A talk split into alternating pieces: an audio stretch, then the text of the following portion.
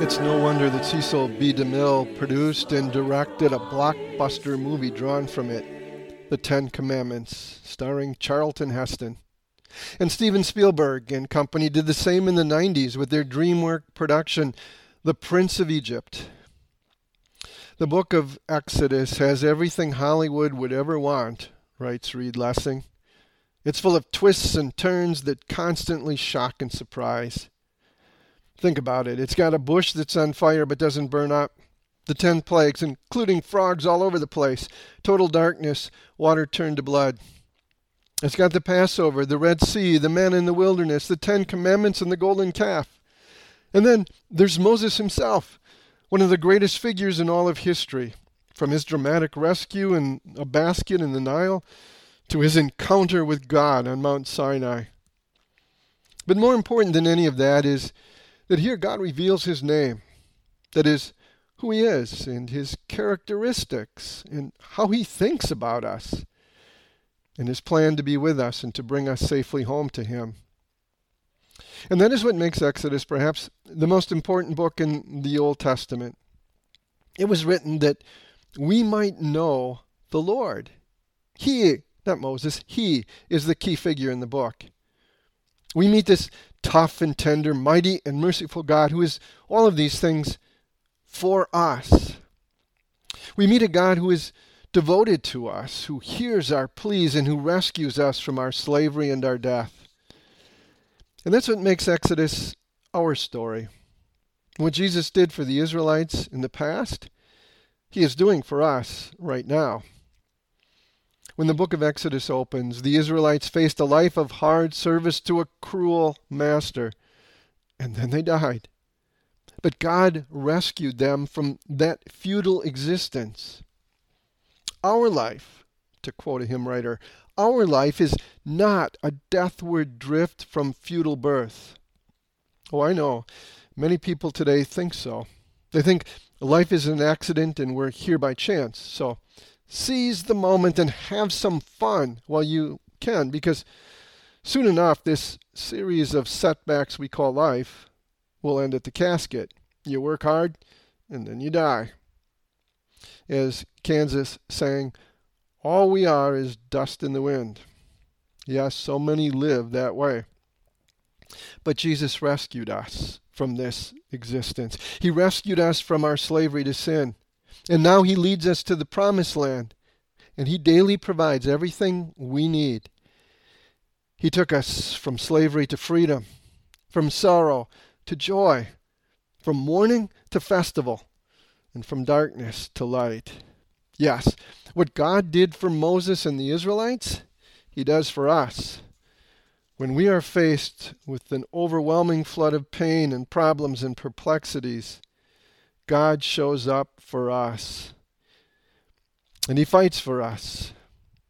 Every nation that came after Israel with chariots or horses or weapons of war, every nation that opposed Israel was bound to fail. Just as every enemy that comes after us is bound to fail. After all, as the Apostle Paul writes, if God is for us, who can be against us? So, let's jump into the story. But first, we begin with prayer. Jesus, you are our great deliverer. Be with us on this journey we call life and bring us safely to that home you have promised us. Bless our study of this portion of your word. Let your word be the light that guides our way. Exodus 1, verse 1.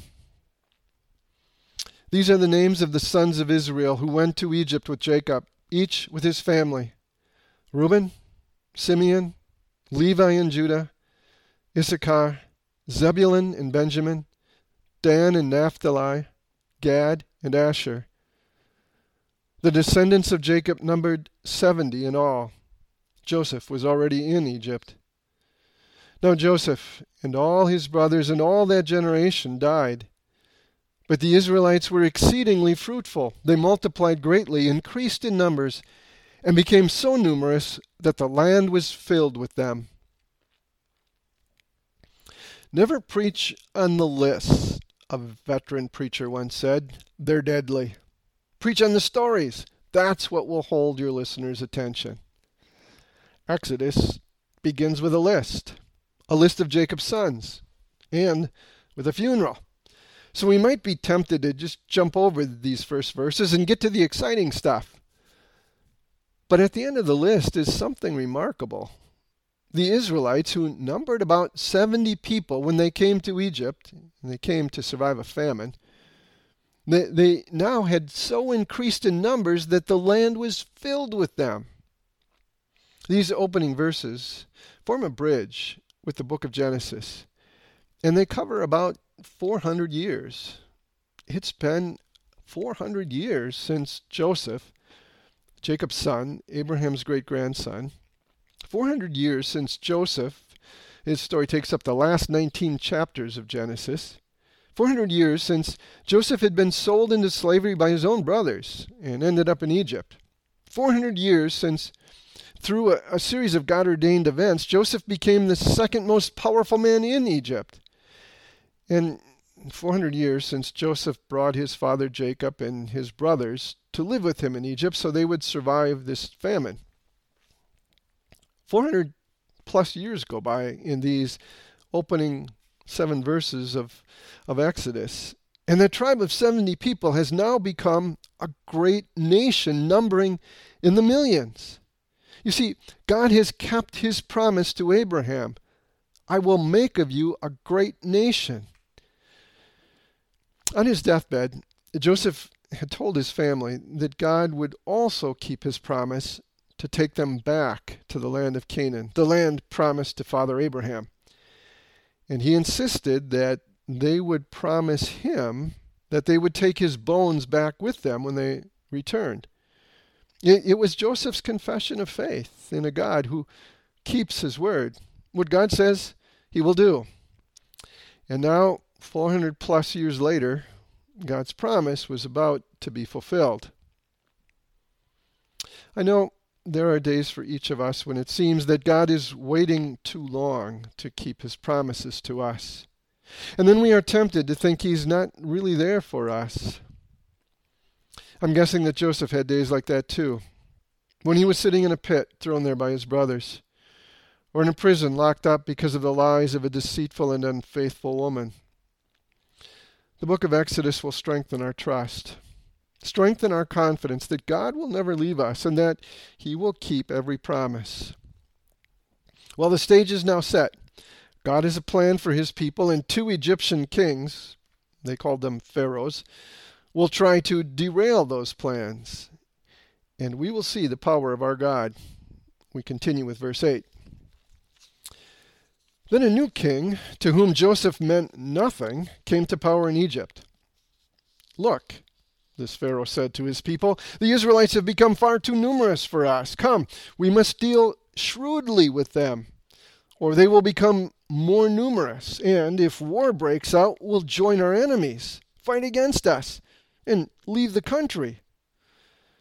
So the Egyptians put slave masters over the Israelites to oppress them with forced labor. And they built Pithom and Rameses as store cities for Pharaoh. The more the Israelites were oppressed, the more they multiplied and spread. So the Egyptians came to dread the Israelites and worked them ruthlessly. They made their lives bitter with harsh labor in brick and mortar and with all kinds of work in the fields. In all their harsh labor, the Egyptians worked them ruthlessly. Notice the repetition of the words worked and ruthlessly and labor and harsh. Most conservative Bible scholars date the Exodus at 1446 BC. That's based on 1 Kings chapter 6 verse 1, where we are told that Solomon began to build the temple in the 480th year after the Israelites had come out of Egypt. Historians are pretty well agreed that year was 966 BC. So If you add 480 to 966, that puts the Exodus at 1446 BC. That lines up with what we know from Egyptian history. The Hyksos dynasty ruled Egypt up until 1523, which would be about the time of Moses' birth, a little before. That, that dynasty, which was actually a foreign dynasty, was then overthrown, and the Hyksos people were driven out of Egypt by Ahmose I, who sets up a new dynasty. So, if our dates are correct, that would make Ahmose I this Egyptian ruler mentioned here, who has no loyalty to Joseph or Joseph's people, called the Hebrews. And he very well might be suspicious of these Hebrews because they are Semitic, like the Hyksos, whom he had just driven out of the land. So you might wonder why why do the Egyptians not just let these Hebrews go if they don't trust them? Or why don't they even drive them out of the land? End of threat, right? The answer? Bricks. The answer was bricks. Imagine stomping around all day in the mud. Then, stro- then throw straw in the mud and stomp around some more. Then you shovel the mud into forms. Then you carry the forms full of mud on your head to the ovens, hot, hot ovens, where the bricks were fired. And then after the bricks are fired and they cool, you put them back on your head and you carry them to the job site. You see, the Egyptians needed bricks for their vast building projects, and they need the Hebrews to make the bricks. It's no wonder they didn't want them to leave. Egyptians considered brickmakers to be dirtier than pigs.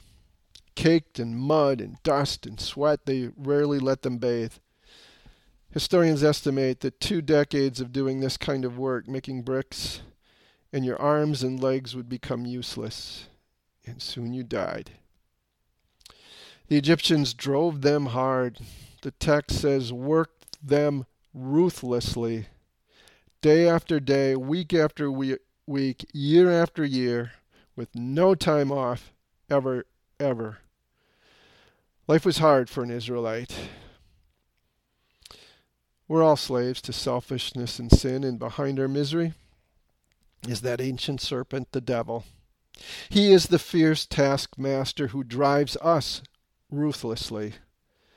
But Jesus came so that we would not be stuck in a perpetual cycle of misery and pain. He came to set us free. Yes, life was hard for an Israelite in Egypt, and it was about to get harder. Verse 15. Then the king of Egypt said to the Hebrew midwives, whose names were Shiphrah and Puah, when you are helping the Hebrew women during childbirth on the delivery stool, if you see that the baby is a boy, kill him. But if it is a girl, let her live. The midwives, however, feared God and did not do what the king of Egypt had told them to do. They let the boys live. Then the king of Egypt summoned the midwives and asked them, Why have you done this? Why have you let the boys live? The midwives answered Pharaoh, Hebrew women are not like Egyptian women. They are vigorous and give birth before the midwives arrive. So God was kind to the midwives, and the people increased and became even more numerous. And because the midwives feared God, he gave them families of their own. Then Pharaoh gave this order to all the people Every Hebrew boy that is born you must throw into the Nile, but let every girl live. Pharaoh issues an edict. The Hebrew midwives are to kill the baby boys. But two brave Hebrew midwives, Shiphrah and Puah, outwit him. When the Pharaoh asks, Why are all these Hebrew baby boys around? They say, Well, Hebrew women are not like Egyptian women. These babies are born before we even get there. We don't, we don't have a chance to put them to death. Don't miss the irony here. Pharaoh thinks he's dealing shrewdly with the Hebrews, the Israelites. In reality, these two Hebrew midwives are dealing shrewdly with him. Well, that didn't work, so Pharaoh issues a second edict. Everyone, not just the midwives, everyone is to kill every baby boy as soon as it's born by throwing him in the river. The Egyptian rulers are coming down hard on God's people. This will not end well for these Egyptian rulers. Why? Because the Lord, Yahweh, the God we will come to know in this book, the Lord fights for his people. It is against this backdrop of harsh, forced labor and grisly genocide that Moses is born. Chapter 2.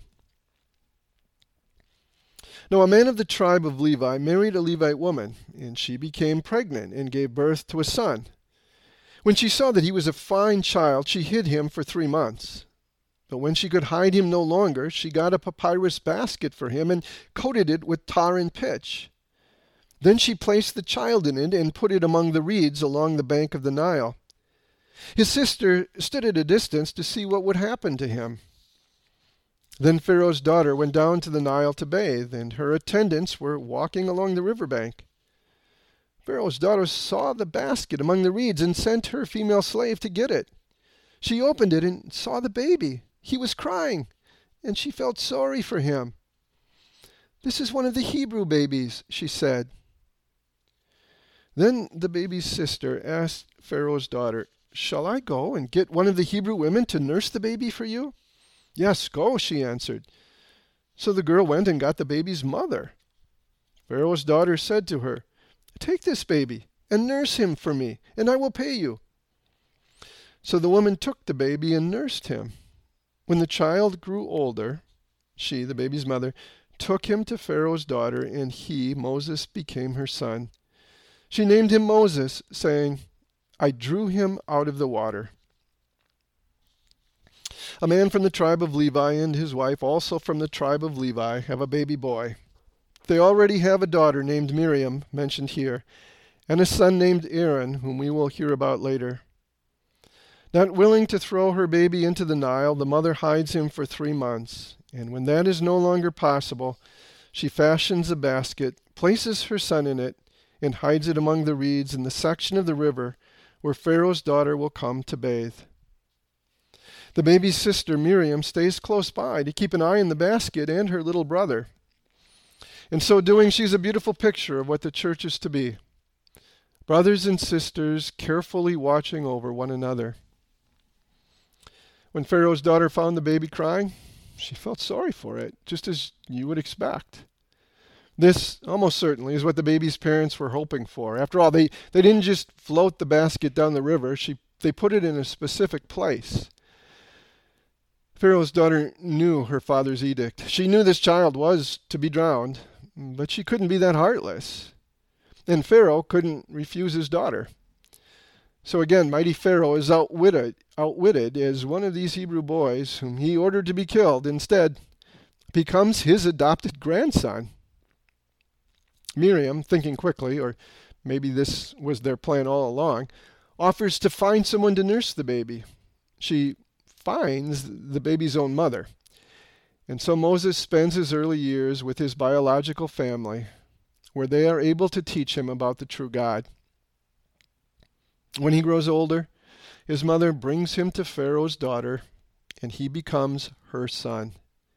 She names him Moses, which means drawn out because she said, I drew him out of the water. Do you see it? God uses ordinary people, Shiphrah, Puah, Moses' parents, Miriam, to carry out his plans of deliverance. Just as he still uses ordinary people like us to carry out his plans, his gracious, loving plans. So powerful is our Lord that he even uses the proud and mighty who reject him to serve his purposes.